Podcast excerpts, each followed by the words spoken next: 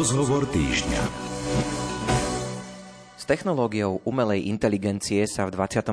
storočí spája dynamický spoločenský vývoj. Už teraz ovplyvňuje naše životy, hoci si to ani neuvedomujeme. Len pre zaujímavosť, aj my v rádiu už používame umelú inteligenciu. Spolahlivo dokáže napríklad odstrániť šum a ruchy zo zvukových nahrávok. Mali by sme sa umelej inteligencie obávať? Môže nás pripraviť o prácu? Digitálne technológie ovplyvňujú aj naše duševné zdravie a teda aj duševné zdravie detí. Na Slovensku však nemáme dostatok odborníkov, ktorí by sa práve deťom venovali. Čo sa s tým dá robiť? Aj o tom budeme hovoriť v nasledujúcich minútach v relácii Rozhovor týždňa, ktorú pre vás vysielajú hudobný dramaturg Jakub Akurátny, technicky spolupracuje Pavol Horňák a od mikrofónu vás slovom bude sprevádzať Ondrej Rosík. Mojou hostkou je poslankyňa Európskeho parlamentu za Európsku ľudovú stranu a tiež stranu KDH Miriam Lexman. Vítajte u nás vo vysielaní. Pekný deň. Ďakujem, dobrý deň. Nedávno ste v Bratislave zorganizovali úspešnú medzinárodnú konferenciu k fenoménu umelej inteligencie. Zameranie bolo jednoznačné, tak, aby vývoj, výskum i nasadzovanie tejto novej technológie položilo do centra človeka a jeho dobro. Povedzme si teda o tejto konferencii viac.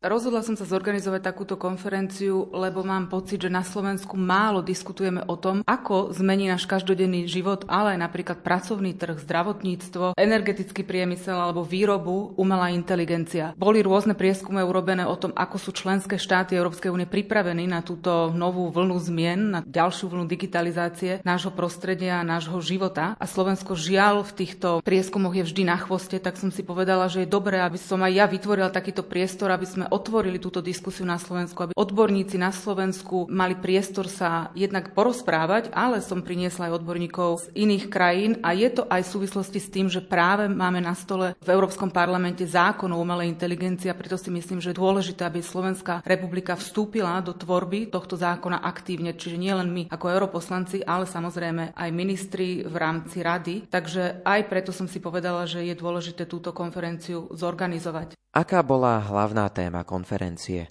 Hlavnou témou bolo človek a umelá inteligencia, preto lebo je veľmi dôležité, aby sme sa sústredili na jeden cieľ, aby umelá inteligencia chránila ľudskú dôstojnosť a ľudské práva, aby slúžila človeku a jeho dobru, aby ho v žiadnom prípade neohrozovala. Takže mali sme odborníkov zo Slovenska, ale aj zo zahraničia, ktorí sa venujú rôznym aspektom umelej inteligencie a samozrejme sme sa snažili vždy sústrediť na to, aký je etický rozmer umelej inteligencie a akým spôsobom napríklad sa firmy, ktoré vyvíjajú umelú inteligenciu, zaoberajú týmito etickými otázkami pri vývoji. Čo sa týka vplyvu na pracovný trh, preto lebo viem, že aj toho sa dosť ľudia obávajú, že sa hovorí o tom, že umelá inteligencia zobere ľuďom prácu, lebo áno, je pravda, umelá inteligencia môže nahradiť človeka práve v nejakých rizikových zamestnaniach, zamestnaniach, kde sú veľké rizika aj zdravotné, ale aj nejaké nebezpečenstvá, čiže to je pozitívny vplyv. Umelá inteligencia môže nahradiť aj iných odborníkov, rokov a práve preto som zavolala aj prezidenta IT asociácie Slovenska Emila Fitoša, ktorý hovoril presne o týchto vplyvoch a podľa prieskumov, ktoré si oni robia, podľa výskumu, v podstate je jasné, že tá umelá inteligencia obmedzi niektoré pracovné miesta, ale na druhej strane vytvorí oveľa viac možností a viac pracovných miest, ale je dôležité, aby sa Slovensko pripravilo na túto zmenu. A tu práve aj pán Fitoš hovoril, že na Slovensku nám chýba stratégia, aby sme vzdelávali ľudí k digitálnym zručnostiam zručnostiam, alebo nám chýba aj stratégia celoživotného vzdelávania. Toto sú oblasti, na ktoré teda sme upozorňovali počas tejto konferencie, že musíme pripraviť spoločnosť na túto zmenu tak, aby táto zmena priniesla pozitívne výsledky pre našu spoločnosť a nie negatívne. Aké sú možno aj reakcie na túto vašu konferenciu? Dostala som veľa pozitívnych reakcií, jednak od odborníkov, ktorí sa tejto problematike venujú, kde privítali to, že mali taký priestor sa tak navzájom stretnúť, porozprávať, vymeniť si názory, skúsenosti, ale na druhej strane aj o takej širšej verejnosti, ktorá, ako zistujem, sleduje s napätím tie zmeny, ktoré umelá inteligencia prinesie do našej spoločnosti, ale nedostávajú dostatočné odpovede, že čo to pre ich život môže znamenať. A práve vieme vždy, že to napätie a taká neistota nie je dobrým základom, preto lebo keď sa ľudia boja, keď majú strach, tak potom ťažšie čelia možno tým výzvam, ktoré tá umelá inteligencia určite prinesie, ale tu je práve veľmi dôležité to, aby sme už dnes začali pracovať na tých riešeniach, aby sme dnes začali pracovať na tom, ako pripraviť ľudí na pracovný trh, akým spôsobom vytvoriť celospoločenskú diskusiu o tom, aké sú aspekty, kde umelá inteligencia naozaj môže ohrozovať tú slobodu alebo ľudskú dôstojnosť alebo tú službu človeku, ktorú má vykonávať. Tam som si uvedomila, že aj mnohí tí vývojári a tí technici, ktorí sa z toho technického hľadiska zaoberajú umelou inteligenciou, že oni tiež potrebujú informácie z oblasti etiky, z oblasti filozofie, aby možno niekedy pochopili tie negatívne účinky alebo vedeli ich nejakým spôsobom predikovať tie negatívne účinky, ktoré by mohla mať tá umelá inteligencia, ktorú vyvíjajú. Čiže práve preto je taká oblasť, kde naozaj musíme sklbiť aj ľudí z technickej oblasti, ale aj z oblasti etiky, oblasti filozofie, ľudskoprávnych odborníkov, aby sme vychytali všetky možné ohrozenia ako spoločnosť naozaj pracovali na tom, aby táto umelá inteligencia posúvala spoločnosť dopredu, aby pomohla v oblasti zdravotníctva, liečby, vzdelávania, kde máme obrovské možnosti a naozaj vieme o týchto pozitívnych dopadoch umelej inteligencie, ale treba ju len správne uchopiť. V téme budeme pokračovať aj po piesni a zodpovieme si aj na otázku, či nás umelá inteligencia časom môže pripraviť o prácu. Zostaňte s nami. Mm.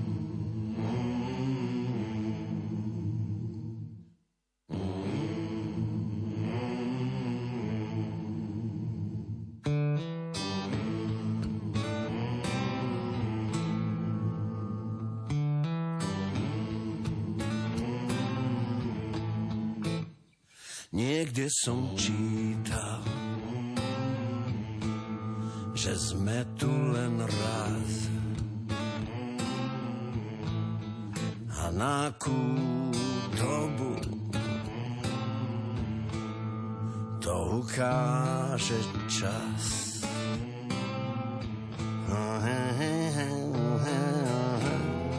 To ukáže čas.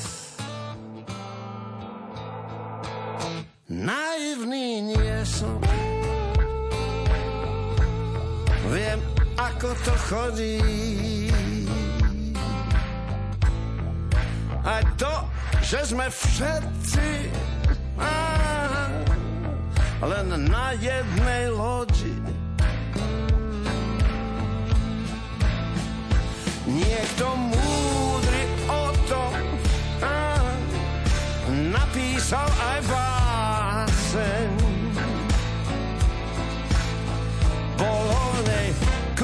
pravdy, sklamanie aj vášeň. Tak to vždy bolo, tak to vždy bude. Na čo sa vzrušovať, stačí zostať v kľude. Tak to vždy bolo,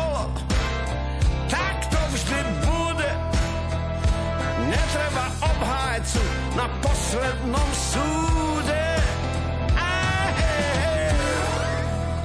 Niekde som čítal, že sme tu len raz. A posledné slovo hmm, to bude mať vždy kniaz. sa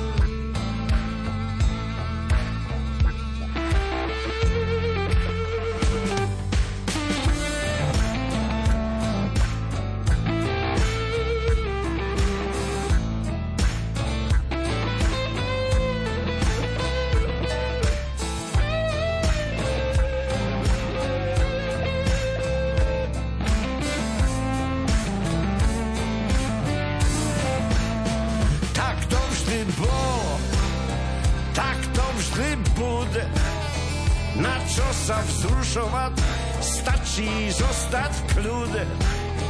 Tak to vždy bolo a tak to vždy bude. Netreba obhájcu na poslednom súde. Niekde som čítal, že sme tu len raz a posledné slovo mať vždy k nás.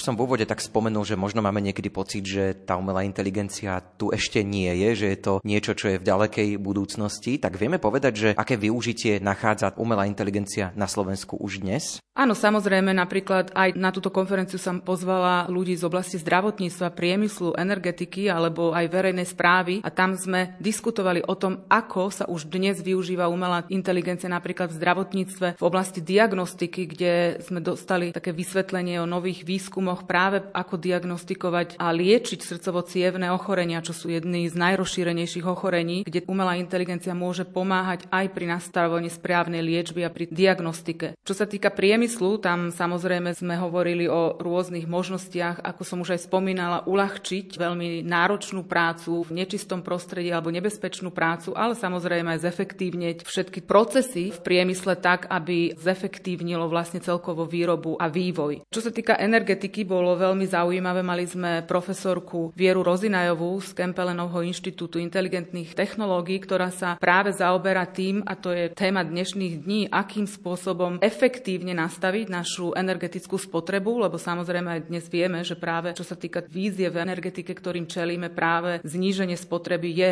otázkou budúcnosti a tu môže umelá inteligencia veľmi napomôcť. A veľmi taký zaujímavý projekt bol v oblasti verejnej správy, kde v podstate nám bol prezentovaný spôsob, ako sa môžu digitálne satelitné zábery spolu s katastrom sústrediť na to, kde sú čierne stavby a takýmto spôsobom pomôcť štátu a miestnej samozprávy práve vymáhať dane, na ktoré majú právo, alebo takýmto spôsobom znemožniť daňové úniky.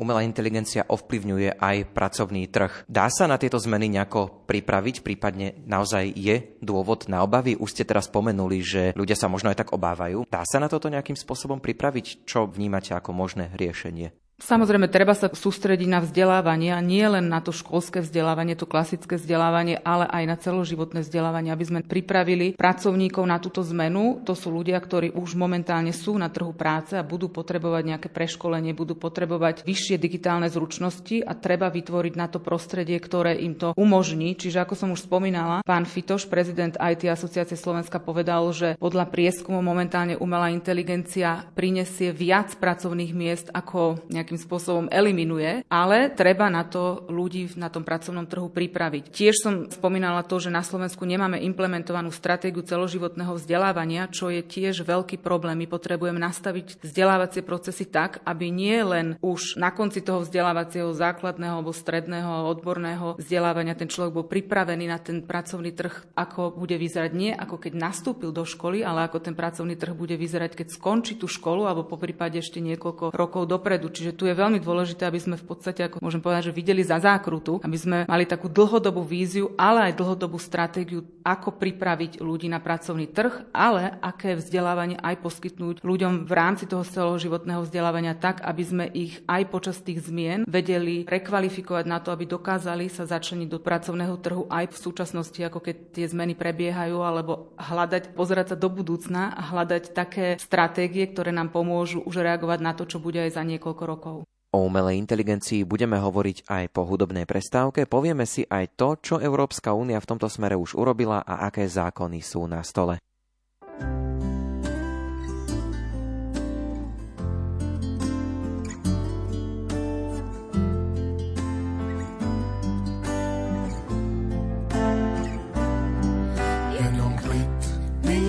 A pokora a srdce otvorené do Korán láska, pravda a česť, aj keď sa to občas nedá zniesť.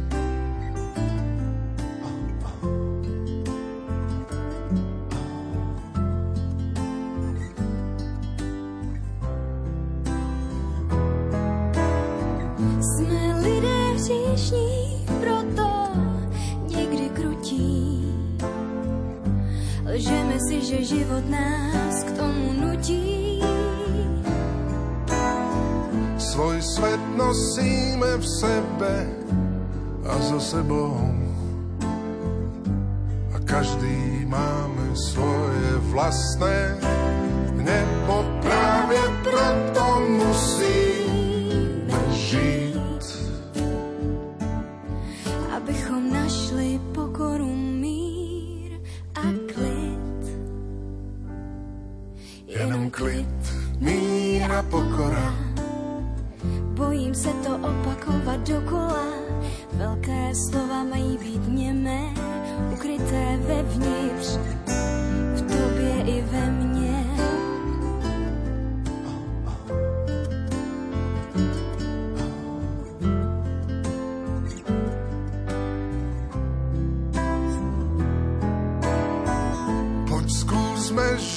bez silných fráz.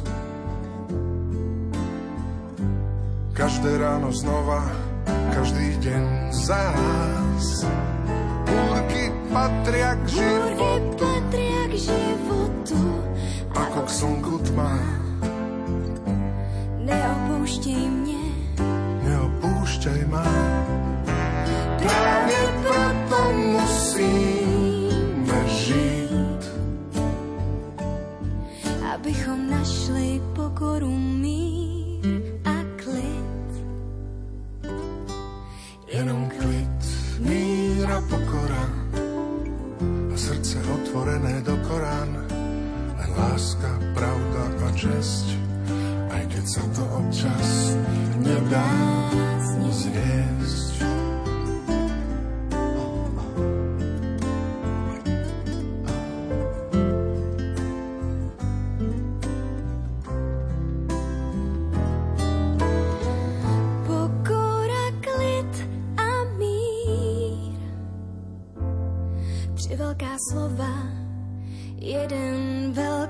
see.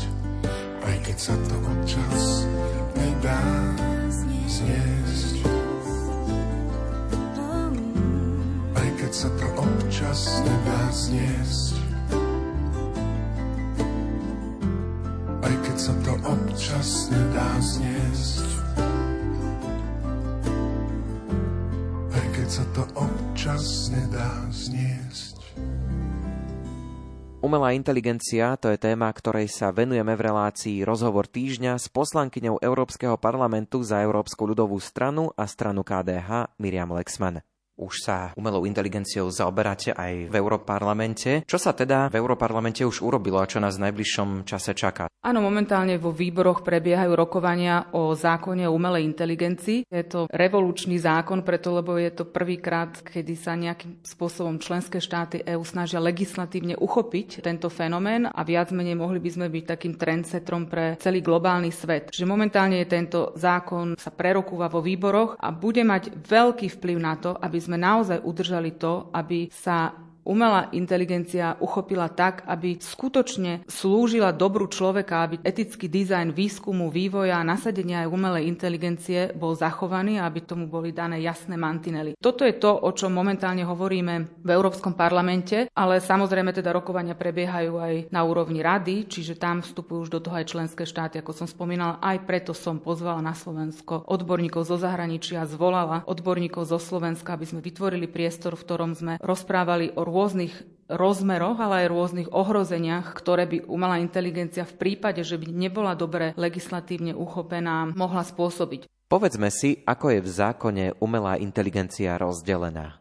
Tento zákon rozdeľuje umelú inteligenciu na rôzne kategórie. Sa tam bude definovať, čo je kategória neakceptovateľného rizika, kde umelá inteligencia naozaj vystavuje človeka takému riziku, že táto legislatíva chce postaviť takúto umelú inteligenciu mimo zákona. Tam napríklad patria autonómne zbranie, smrtiace zbranie, ktoré teda sú plne autonómne. Vieme, že aj OSN už momentálne rokuje o tom, že aby takéto zbranie boli zakázané aj na globálnej úrovni. Žiaľ, vieme aj príklady, že už dnes sa takéto zbranie vyskytujú, používajú. Nedávno asi posluchači počuli o tom, že Irán predal zbranie, ktoré majú aj takú možnosť teda byť plne autonómne, dróny, ktoré teda sú aj plne autonómne Ruskej federácii. Čiže toto je kategória, ktoré sú úplne neakceptovateľné udržateľné. Ďalšia kategória je vysokorizikové, ktoré treba tieto algoritmy nejakým spôsobom legislatívne uchopiť. A tu by som chcela možno povedať príklad algoritmov, ktoré nejakým spôsobom usmerňujú ekonomiku pozornosti a ja sa snažím, aby tieto algoritmy boli zaradené medzi vysokorizikové a nejakým spôsobom legislatívne uchopené v rámci tohto zákona. Skúsme si aj konkrétnejšie povedať, o aké algoritmy ide. Tieto algoritmy vlastne usmerňujú to, čo vidíme na sociálnych sieťach, čo vidíme, keď vyhľadávame niečo na internete. Sú to algoritmy, ktoré sledujú, ako my samotní alebo ako ľudia s podobnými postupmi na tých sociálnych sieťach alebo aj s názormi, lebo vlastne to aj skúma naše vyjadrenia, náš jazyk, s kým diskutujeme, na aké témy diskutujeme. A tieto algoritmy nám vlastne ponúkajú obsah na internete, ktorý vidíme. A toto vidím za veľmi rizikové práve preto, že vieme, že tieto algoritmy väčšinou žiaľ sú nastavené nastavené tak, že ohrozujú duševné zdravie ľudí, že im poskytujú kontroverzný, ilegálny materiál, materiál, ktorý prehlbuje priepastné rozdiely medzi názormi, medzi ľuďmi, utláča ľudí do takých tých sociálnych bublín, ako sa hovorí, čiže tlačí ich do bublín spoločenstva alebo ľudí na tých sociálnych sieťach, ktorí majú podobný názor, čím v podstate vzdialujú tieto algoritmy tých ľudí od nejakej diskusie na danú tému a nechajú tých ľudí vlastne v presvedčení len svoje pravdy pravdy, po prípade im poskytujú rôzne ďalšie a ďalšie informácie, hlavne keď ide o dezinformácie alebo ide o nejaké zavádzajúce informácie, tak toto má fakt, že dramatický dopad na celú spoločnosť. A práve preto ja si myslím, že je dôležité, aby tieto algoritmy, ktoré usmerňujú to, čo vidíme na internete, aby boli považované za vysokorizikové, aby sme ich nejakým spôsobom uchopili tak, aby tie sociálne dopady a tie dopady na celkovo našu demokraciu alebo aj na duševné zdravie, aby neboli také fatálne. V súvislosti s tým je ale asi dôležité odpovedať na otázku, akým spôsobom toto ohrozí alebo obmedzí slobodu slova. Je absolútne kľúčové, aby sme chránili slobodu slova človeka na internete. To je pre mňa tiež jedna priorita, ktorú musíme dodržiavať. Ale práve tieto algoritmy tým, že poskytujú vybraný obsah pre svojich používateľov, tým, že zatláčajú ľudí do týchto sociálnych skupín, že ponúkajú kontroverzný materiál, ilegálny materiál, práve toto je v podstate obmedzenie našej slobody slova a slobody myslenia, preto lebo umelo nám vytvárajú také prostredie, kde niektoré veci vnímame inak inak a tú slobodu v podstate týmto strácame. Takže preto je to veľmi dôležité a naozaj sa chcem sústrediť na to, aby sme eliminovali katastrofálne dopady, ktoré tieto algoritmy upravujúce ekonomiku pozornosti, ktoré majú na našu spoločnosť ako takú, ale aj na zdravie, na mentálne, duševné zdravie ľudí. V Európarlamente sa diskutuje aj o etickom rozmere umelej inteligencie. Aj o tom budeme hovoriť už po piesni.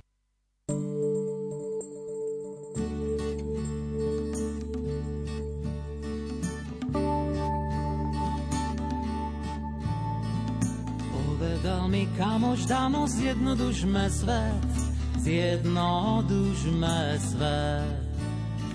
V muzike nemusí toľko veľa tónov znieť, toľko tónov znieť.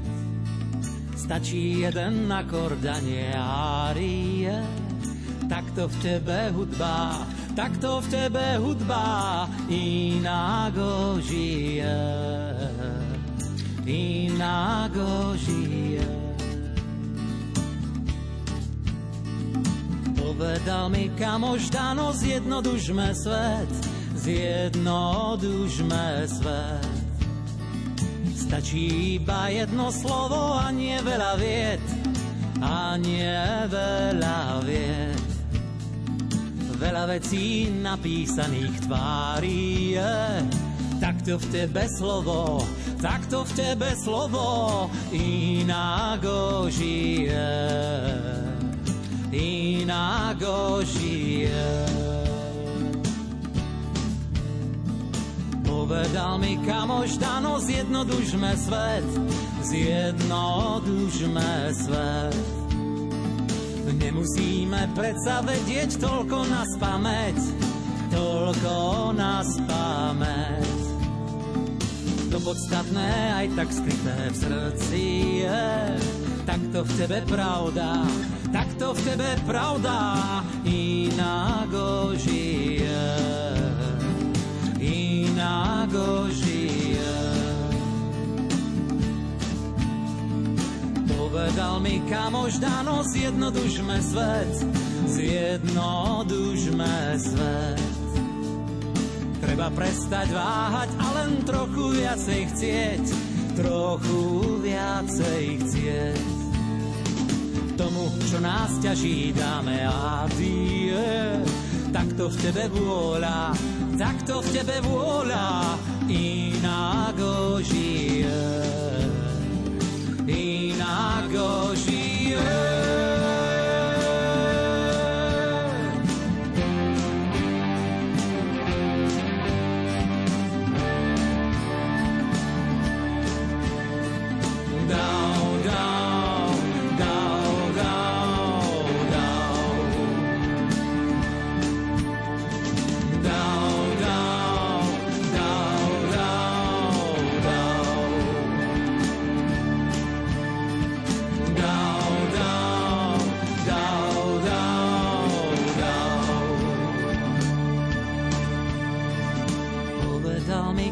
Kamož Dano, zjednodušme svet, zjednodušme svet. Treba zažiť toto tu a nevrácať sa späť, nevrácať sa späť. Keď čisté a dobré v tebe ožije, zistíš, čo je život, zistíš, čo je život a na čo ti je a na čo ti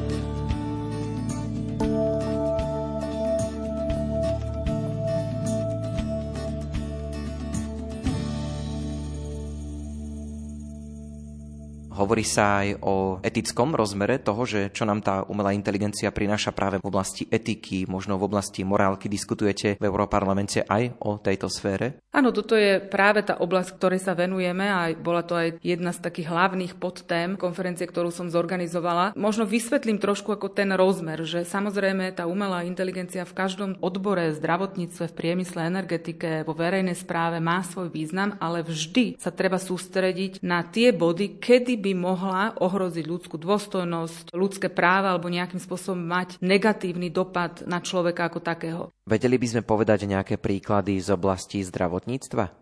je veľmi dôležité, aby informácie alebo tie dáta, na základe ktorých sa vlastne tie algoritmy pri diagnostike vytvárajú a budujú, aby zachytávali všetky možné aspekty, aby sa nestalo, že prichádza pri diagnostike nejaká chyba. Nemôžeme napríklad akceptovať, že pri algoritmoch, ktoré budú prichádzať s diagnostikou a potom stanovovať liečbu, že by nejakým spôsobom bol nastavený systém, že ľudia, ktorí sú už napríklad vo vyššom veku a tá liečba je veľmi drahá, že by im tá liečba nebola poskytnutá práve preto, že by to ako keby vytváralo väčšie finančné náklady pre štát. Toto je napríklad taký etický rozmer, ktorý musíme absolútne sústrediť, aby sa tam nedostali nejaké iné záujmy, ktoré by by tieto algoritmy nejakým spôsobom sledovali. Skúsme povedať nejaké reálne príklady z iných krajín z oblasti úradov a financií. Čo sa stalo v Holandsku je napríklad, že daňové úrady zaradili niektoré rodiny do ako keby rizikových skupín, ktoré majú tendencie neplatiť dane a tieto rodiny mali problém si napríklad zobrať pôžičku alebo ďalšie problémy, ktoré vyplývali z toho, že tieto rodiny boli takýmto spôsobom zaradené a malo to fatálne dopady na v podstate životy mnohých ľudí. A pritom tá chyba v tom algoritme pozastávala z toho, že ľudia, ktorí boli z rôzneho sociálne znevýhodneného prostredia, boli automaticky zaradení do takéto kategórie, čo malo fatálny dopad na existenciu a finančný manažment týchto rodín. Čiže to je veľmi dôležité, aby naozaj v každom aspekte, keď sa umelá inteligencia vyvíja, aby sa chránil záujem človeka, dôstojnosť človeka, sloboda človeka, aby vždy to bolo tak, že algoritmus má slúžiť pre dobro človeka. Dnes sa veľa hovorí o energetike. Sú nejaké príklady aj v tejto oblasti? Práve s profesorkou Rozinajovou na konferencii sme ho rozprávali o tom, že akým spôsobom nám môže umelá inteligencia pomôcť šetriť energie a tým znižovať aj naše náklady, znižovať náklady domácnosti na energie, ale na druhej strane opäť musíme dbať na to, aby sa napríklad nestalo to, že informácia o tom, že kedy sú energetické špičky a kedy teda je najväčšia energetická spotreba v domácnostiach, by viedla poskytovateľov týchto služieb k tomu, aby práve v tom čase zvyšili ceny týchto energií. Čiže to je opäť príklad toho, ako môže umelá inteligencia pomáhať človeku, ale ako môže byť napríklad aj zneužitá alebo otočená proti záujmom človeka v tom, že niekto iný by mal mať z toho taký prospech. Po piesni otvoríme v relácii Rozhovor týždňa druhú tému. Budeme hovoriť o tom, ako sociálne siete vplývajú na duševné zdravie. Zostaňte s nami. Každý deň novú šancu život mi dá Zobudiť sa a mať rád To so mnou na dobro vzdá. Vravel mi už tisíckrát. No kým tak stane sa chcem naplno ísť. Cestou, ktorá čaká ma. Keď v topánke ma začne kamienok rísť Aj na boso to čarom má. Tak dýchaj so mnou vzduch, čo niekto nám dal Tak dýchaj so mnou som, čo každý deň som ti hral Tak poď a žiadne ale Dnes práce unesiem ťa, to nie je hriech. Lepšie sa nám kráča dvom. Nech všade ozýva sa náš vlastný smiech. A plakať môžeme nad hrobom. Svet ponúka nám milióny nevšetných krás, tak prečo vidieť chceš len to zlé? Vypni si mobil a nájdi si čas a životu viac nevrávne. Oh, tak dýchaj so mnou vzduch, čo niekto nám dal,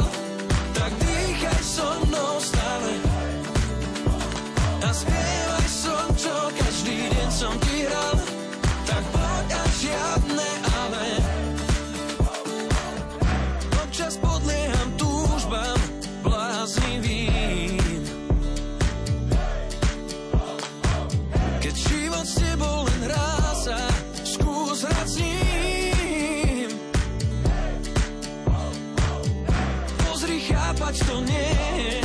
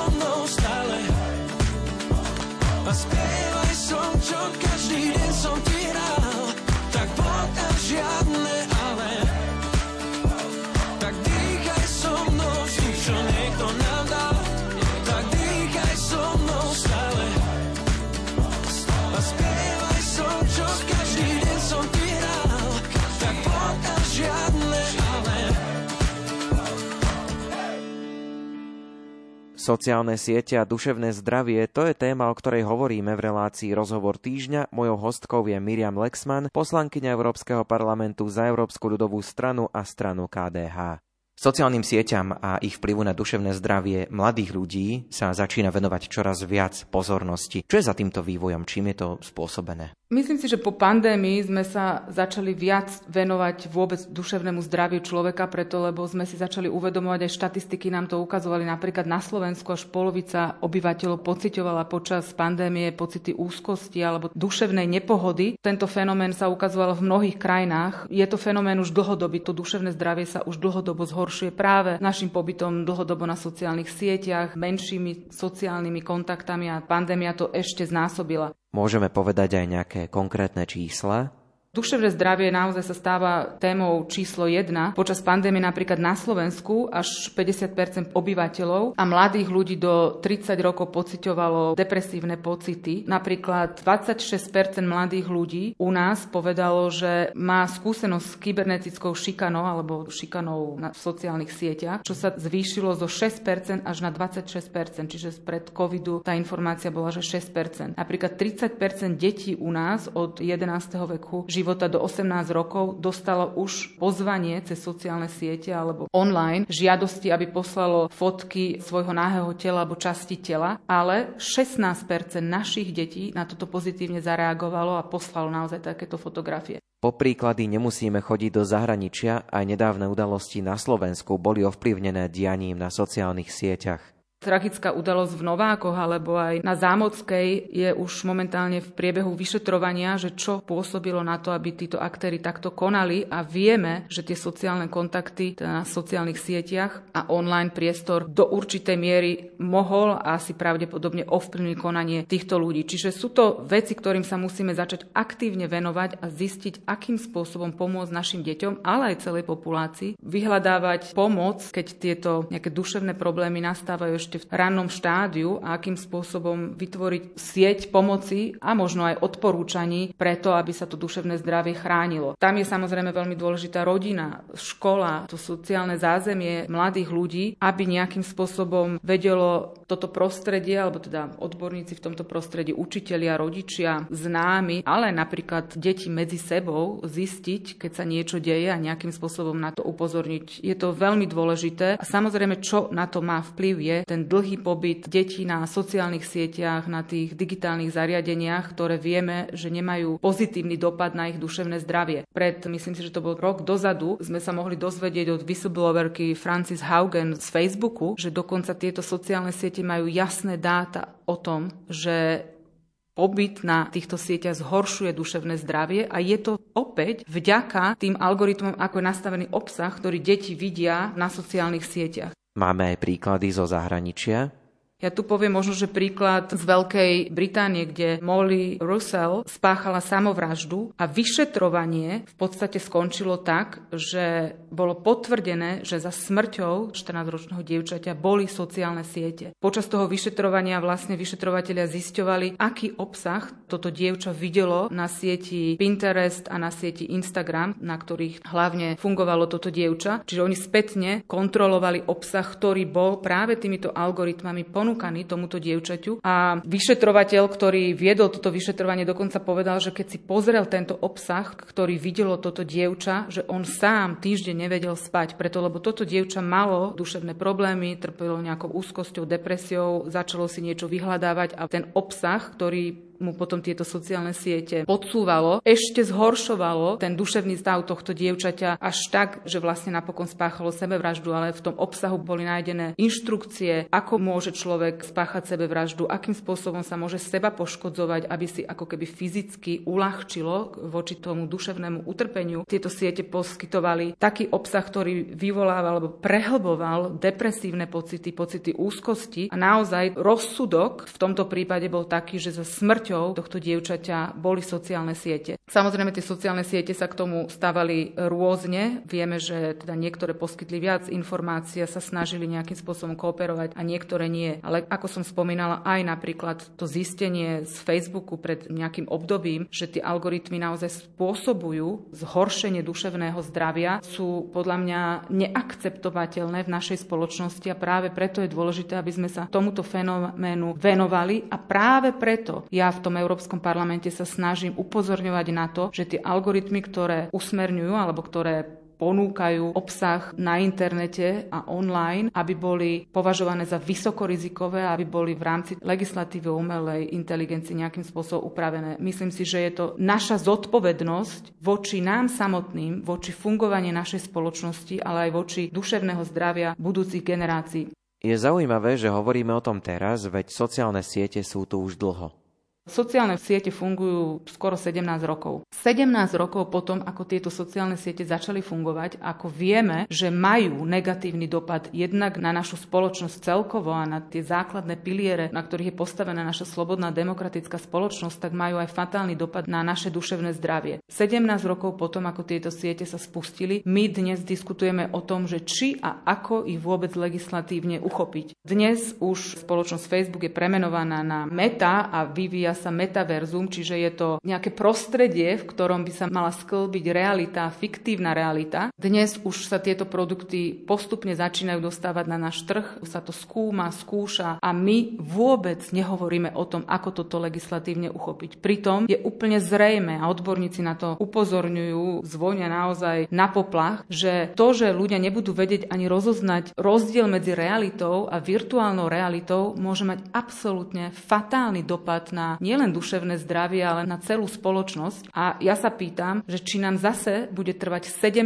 rokov, aby sme si uvedomili, aký deštrukčný dopad má tento produkt na našu spoločnosť a vtedy iba začneme diskutovať o tom, že ako to legislatívne uchopiť, alebo že či naozaj nezačneme už dnes pracovať na tom, aby keď sa tento produkt dostane na trh, aby už hneď bol legislatívne uchopený. Už vieme, že sociálne siete ovplyvňujú duševné zdravie, čo s tým môžeme urobiť a sme na to na Slovensku pripravení? O tom budeme hovoriť v záverečnej časti relácie. Si dárcem života a dárcem pokoji. Ducho svatý, přijď změň ty postoje, co ve mne jsou a nejsou dobré. Co ve mne jsou a nejsou dobré. Si dárcem života a dárcem pokoji. Duchu svatý, přijď a změň ty postoje, co ve mne jsou a nejsou dobré, co ve mne jsou a nejsou dobré.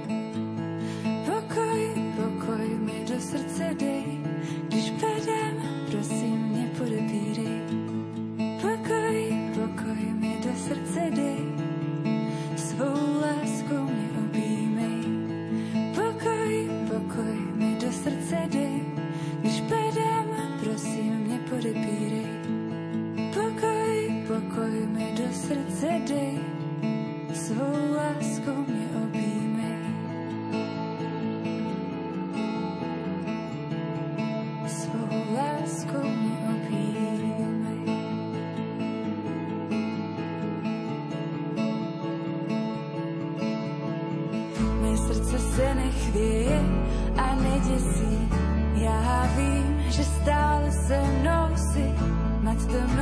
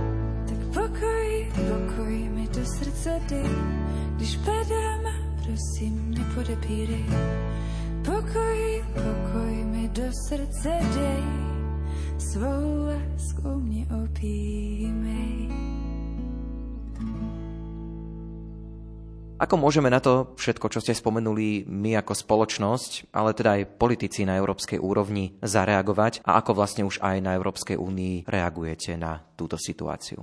Na úrovni Európskej únie reagujeme tak, že momentálne máme na stole ten zákon o umelej inteligencii, na ktorom pracujeme, čiže môj postoj je taký a snažím sa v tomto ohľade hovoriť aj s mnohými kolegami, aby výsledný návrh Európskeho parlamentu zaradil algoritmy, ktoré upravujú tú ekonomiku pozornosti ako vysoko rizikové, aby sme hľadali riešenia také, ktoré budú chrániť slobodu myslenia a slobodu slova, ale zase na druhej strane, aby sme eliminovali tieto fatálne dopady, ako napríklad prostredníctvom dezinformácií, podsúvanie nelegálneho obsahu alebo fatálne dopady na duševné zdravie ľudí. Čiže to je taký jeden rozmer. Tu treba povedať, že my sme už schválili zákon o digitálnych službách, ktorý do určitej miery sa tejto problematike venuje, ale ja si myslím, že ešte nedostatočne a práve preto si myslím, že to treba jasne legislatívne uchopiť v rámci tohto zákona o umelej inteligencii. Druhá oblasť napríklad, v ktorej sa Európska Európska únia uchopila tejto témy, hlavne témy duševného zdravia, je plán obnovy, kde jedna celá kapitola sa venuje duševnému zdraviu, ale opäť mám trošku obavy o tom, do akej miery Slovenská republika bude vedieť túto možnosť a túto príležitosť investovať do siete pomoci občanom práve v oblasti duševného zdravia, preto lebo podľa mojich informácií, keď hovorím s ľuďmi z ministerstva zdravotníctva, je to zatiaľ žiaľ téma, ktorú sme uchopili tak, že nám hrozí, že v rámci tohto plánu obnovy chceme postaviť komunitné centra duševného zdravia, kde by mali byť odborníci, ktorí by sa venovali tejto problematike, ale nie je premyslené to, akým spôsobom my týchto odborníkov vyškolíme alebo akým spôsobom docielime to, aby sme týchto odborníkov mali a v dostatočnom množstve. Preto, lebo už dnes je absolútny nedostatok na Slovensku odborníkov, psychológov, psychiatrov alebo napríklad aj rôznych terapeutov. Zdravotná poisťovňa napríklad neprepláca terapeutické služby prepláca len, čo je zahrnuté do tých zdravotníckých služieb, sú len služby, ktoré sa poskytujú na psychiatrii, ale to je už to finálne štádium a to je už neskoro. Na druhej strane treba povedať, že aj tam máme veľké resty. My nemáme dostatočné množstvo lôžok pre deti, ktoré potrebujú takúto psychiatrickú pomoc. V nemocniciach nie je na to vytvorený priestor, nie je na to vytvorené sú také podmienky, že tieto deti potrebujú mať pri sebe aj nejakého blízkeho. Jednoducho, toto sú otázky, ktoré si musíme dnes klásť, preto lebo keď my postavíme tieto komunitné centra, neviem, kde chceme zohnať odborníkov, ktorí v týchto komunitných centrách budú pracovať. A keď ich nebudeme mať, nebudeme schopní čerpať z toho plánu obnoviť tieto prostriedky, preto lebo do budov nám Európska únia nedá prostriedky, pokiaľ tieto budovy nebudú slúžiť tomu cieľu, ktorému majú, a to je poskytovať tieto služby v oblasti duševného zdravia. O umelej inteligencii a sociálnych sieťach sme sa v relácii Rozhovor týždňa rozprávali s poslankyňou Európskeho parlamentu za Európsku ľudovú stranu a tiež stranu KDH Miriam Lexman. Ďakujeme veľmi pekne za cenné a užitočné informácie a počujeme sa niekedy na budúce. A ja ďakujem za pozvanie a budem rada na budúce. Relácia Rozhovor týždňa je na konci. Pripravili ju hudobný dramaturg Jakub Akurátny, technicky spolupracoval Pavol Horňák. Za pozornosť vám od mikrofónu ďakuje Ondrej Rosík. Do počutia.